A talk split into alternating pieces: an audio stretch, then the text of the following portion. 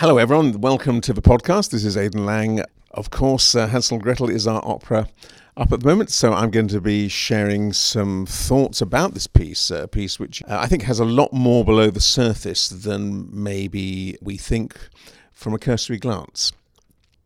I'm often asked, who is this piece for? What, what is it about? What is Hansel and Gretel as an opera? It's, it's a curious thing because it does appeal to both children and adults alike because you can approach it at more than one level. You can approach it from a point of view of its storyline, and that's, I think, fairly clear, and probably most of us know the bare bones of the story of Hansel and Gretel. But rather like Shrek or Toy Story, films designed with the accompanying adults in mind, there's something I think very strongly for adults to get out of this story as well. It touches on a really strong theme of poverty. Poverty is the driver, and it's very explicit in the text. Poverty and hunger. If a family cannot provide enough money to sustain the two children, it means everyone's going to go hungry, and then out of hunger comes desperation, and out of desperation, we begin to see the norms of family life broken down. That sounds a bit serious minded for what people think is a rather simple tale, but it's very clear that that is what propels the action. The mother finds herself out of pure frustration with her economic conditions. That's why she sends the children out into the forest. And as soon as she sent the children out, we have a, a very touching solo of huge remorse where she admits that she's losing her reason, that it is the lack of money which is pulling this family apart. So it's got a, a very, very serious underbelly. If poverty is the first driver, which leads to hunger and the desperation. We have one clear thread. But there is another facet to the piece, and that is the idea of imagination. And we see this probably in a contrast between the mother and father when mother tells the father that she sent them out into the forest and then the father first turns to almost to violence when he's going to hit his wife and then says why have you been so stupid what about this Ilsenstein witch there's then a, a remarkable solo for him where the sort of myth of the witch, the, the terror uh, and, the, uh, and the nightmares, he conjures up the images of what this woman is going to do to their children. He tells a story, but at the same time, it's the story of urban myth, if you like. But he gives it in a very compelling, almost nightmare like manner, and that's what's causes the parents to rush off and try and find their children. Cut to the children alone, they feel uh, terrified of a darkening forest, and the forest seems to take a life of its own as they see shadows, and their imagination is running riot. And then uh, a fantasy character, the Sandman, comes in to calm their fears and put them to night, and they then sing their evening prayer. And then when they wake up, they encounter the witch's house, which is the fulfillment of their wish their deepest wish, not only for food but for sweet things they approach that imaginary world, I think, in a different manner. On the one hand, they're innocent and wide eyed, but at the same time, they encounter the reality of the witch not as a nightmare, but as a problem to be solved. I've done this piece many, many times, and I've seen it. Children react differently to their parents in watching the same thing. The children in the audience identify with Hansel and Gretel and see them on an adventure. It may be a scary adventure, but it's an adventure nonetheless. I think they enter into the narrative path of, of the two characters with a strong sense of empathy and also an intuitive sense that somehow, however scary the witch is, that somehow they're going to find a way out of it. Even if they don't know the story, they feel that it'll turn right at the end. But the key thing is there's a tough journey on the way. And they come out as better people. They come out of the theatre as better equipped to face the real dangers of life because they've found that if you don't panic, if you actually work your way methodically, you can find a solution to the problem. I think parents in the audience look at it from a parent's point of view and having seen in the first scene with the father and mother this nightmare conjured up, they enter into the rest of the opera, desperate for the safety of the children, imagining their own children were in a similar predicament. I think the children are scared in a different manner, scared with a sense that they will get out of it, whereas parents are mindful of their children's safety and, in a sense, more scared of a witch than the children are. It's a beautiful problem to have, really. It captures the, the beauty of this piece that the piece is designed for both children and adults. We have a family day on uh, Sunday, the 30th of October, with special family prices. And what I would really like to see is to see that afternoon really buzzing with families coming to engage with this piece because it is a great piece for children to see. Each group is going to perceive the piece differently. This production has been hugely successful. It's played twice at Glyndebourne. They toured it around the nation. It's been seen in Madrid, I think in Turin, and I think it was Lyon as well. So it's been seen by many, many different audiences, and it is a mark of its strength how well received it's been in different cultures. Everyone seems to have found something meaningful in it, but also had a really good time. Some of it's very funny you know, I don't want to sound too serious about it. It's very easy to get stuck in these podcasts about the sort of inner meaning, but actually, purely at a storytelling level, it's very clear, and some of it is very witty indeed. It's a thoroughly good night out. So, the Brothers Grimm didn't write this story. They were actually academics and they were researching folklore.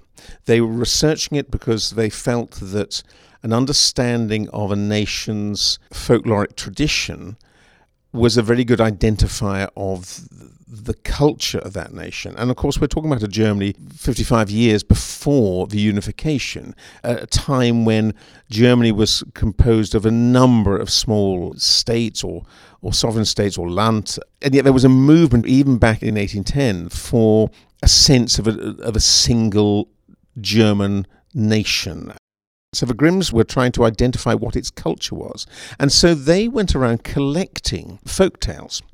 Now, the thing about a folk tale is it's part of an oral tradition and it's always changing. What I think is interesting is to trace the real origins of this story. It's considered that it started way back in the 1320s when there was uh, nearly a decade of extreme famine going right across northern Europe we know that when there was no food, that parents did abandon their children and leave them to, to die because uh, something had to give. And we also know this was a time where people were so desperate, they actually turned to cannibalism. So the idea of this cannibalistic witch is based almost certainly on genuine prevailing conditions, which, of course, in time, as man moved away from that time, becomes a cautionary tale. By, by the time it gets to the early 19th century and the Grimms have captured it and write it, put it down, it's been a long time from its historical antecedents all traditions, of course, are forever evolving. And actually, what the Grimms did, because a lot of these stories were deemed far too gritty and there was violence and, and some sexual suggestion as well, with a rising bourgeois audience, they began to doctor the tales. They began to change them and make them more palatable for children and they revised them a number of times as well. So by the time you get to, to, the, the 1860s, the tale has changed considerably. It's become softened.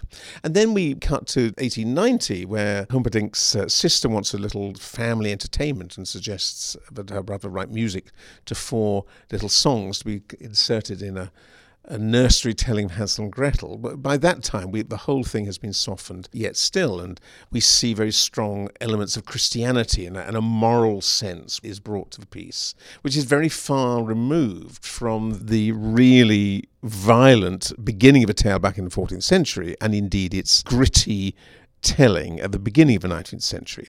The story changes as it goes along with today's theatre, we are not happy now just to regurgitate the same old, same old, rather sanitized version of a tale.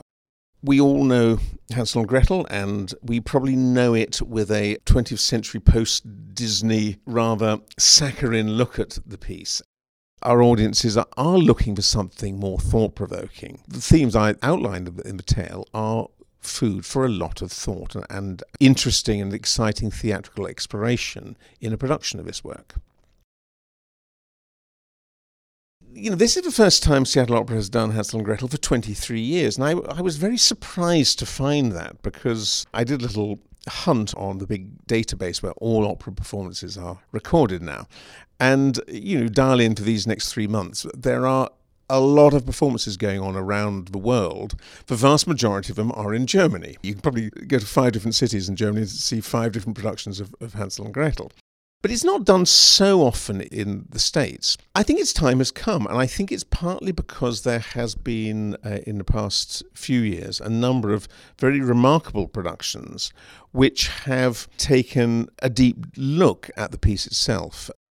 I suppose we have to go back a little bit to very groundbreaking book by Bruno Bettelheim, The Uses of Enchantment, where Bettelheim takes these folk tales and shows how important they are as little life lessons for their young readership. That provoked thought that there's more to it than just a straight narrative telling.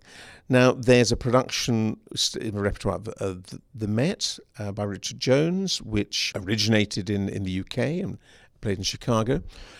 Richard takes a, a really interesting creative look at the piece and emphasizes very much the hunger, starvation, and cannibalism side to it.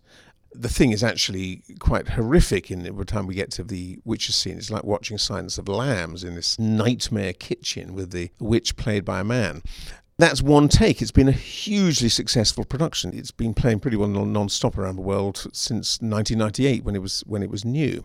I've seen other productions which have focused more on the idea of the neglect of children, and sometimes pivotal to that is this idea that the witch is played by a woman and identified with a mother, as if the witch and mother are uh, two sides of the same coin, as perceived by the children, because they're, if they're seeing their mother as an ogre, they, they then meet an ogre who wants to consume them. That's one thread the production we have, which comes from Glyndebourne, I think is really interesting because the director Laurent Pelly is very clear that the conceptual underpinning of the production is only that. It is an underpinning, but it's the production isn't about the ideas he raises. The production actually is a very compelling, very energetic, sometimes very witty telling of the story, but just below the surface are some very thought provoking ideas we all agree that the driver to the tale is the poverty. So he asked himself a question what in today's society makes the poverty? He puts forward in his production the idea that today's poor are ironically the result of rampant consumerism, or if you like, of capitalism and indeed of the pollution which comes from that endless manufacture of things to feed our lust for objects and food to understand this underlying conceptual approach, you have to look at the scenes in reverse order. That actually, in Act 3, the witch's house is a house made up of the sweet and candy and cookie shelves of a supermarket. It's not set in a supermarket, it's actually a house, and the house is also of a factory which produces the cookies and then working backwards into the forest, we see a forest which has clearly been ruined by pollution. So the idea is that the factory we've seen, the temple of consumerism, the back effect of that is the pollution it causes. When we go to Act 1 and see the house, which is set in the forest as they live, it's actually a gigantic and, of course, totally unrealistic cardboard box. But we know, as we look around Seattle, that one resort to homeless people is to use the insulating qualities of cardboard to provide some sort of shelter. The cardboard box is the end bit we chuck away from having purchased our product you know, the, the, supermarkets will, will have all their stuff in cardboard boxes and they, they throw them all out. If you look behind any supermarket, there's always that mountain of cardboard box to be hopefully repurposed. So there's a sort of backward path from Act 3 where we understand his core idea is that the poverty which we see around us today is actually caused by the market forces and the consumerism which propels our society. So we can't have it both ways. And I think it's a really, really telling point.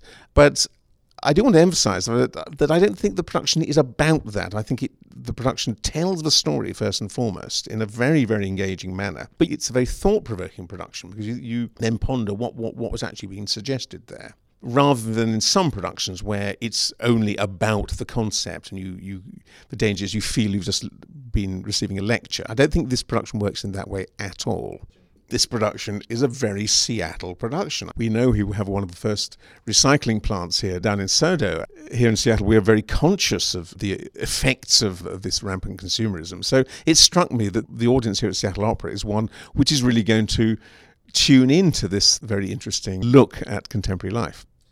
One aspect of Hansel and Gretel is, of course, that Humperdinck met Wagner in Italy and ended up assisting him on Parsifal uh, at Bayreuth in 1882. And this opera is sometimes called Wagner's 11th opera. What Hansel doesn't have is the dark chromaticism of Götterdämmerung. It certainly doesn't have the seriousness of thought of Parsifal. What it does have is an astonishingly rich and varied orchestral score, one which probably owes more to Meistersinger, I think, than Parsifal or, or The Ring. But it has a lot of middle parts of the orchestra are, are very fast moving and, and give an endlessly shifting harmonic language and colour it's a glorious score. It's absolutely for the non Wagnerians, but of course, those of you who love Wagner will recognize the influence of Wagner on the score. And I suppose what makes it different is, is Humperdinck's use of folk songs. Some of the vocal writing is very, very melodic. The Witch, I think, is a different kettle of fish. It's, it's actually a very, very hard uh, role to sing because she's not really singing melody as such. But, you know, a lot of what Hansel and Gretel sing are actually basically tunes. Uh, so there's this rather beguiling mix of, of a fascinating orchestration against a melodic line, which is often quite straightforward and, and, and melodic. It's not that long a piece. The first half, which is Acts 1 and 2, are just under an hour, and Act 3, from memory, I think it's about 42 minutes. It's about two and a quarter hours with interval. It's not, it's not a long work. And I think that's right for its material first thing you have to get right is the casting of Hansel and Gretel. You, you sort of need a, a Wagnerian soprano, not a, maybe a Brunhilde, but a, a Gutrune or something who happens to look six, which isn't the easiest thing.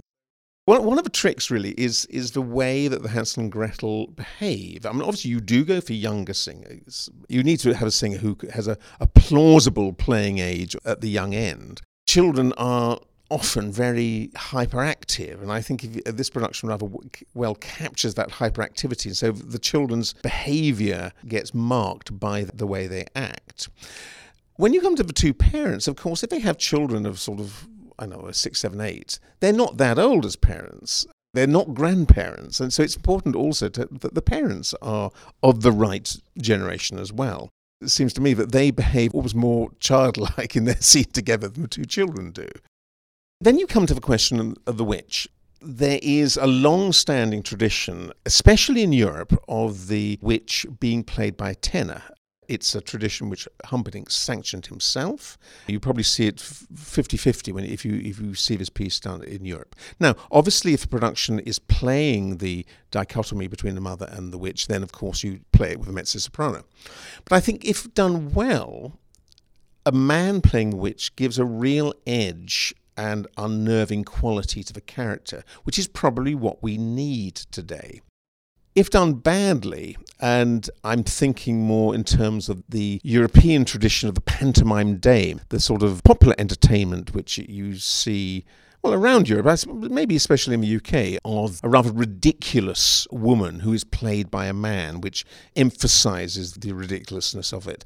Now, if the witch is played that way, then actually she becomes a figure of fun and you lose that danger. But I think if played interestingly, and this production by Laurent Pelly does that, and indeed the Richard Jones production did it that way as well, they can be created something very sinister with this character and unnerving and frightening. For me, I think the piece needs to have that edge in Act Three, so it is, doesn't become just a saccharine entertainment.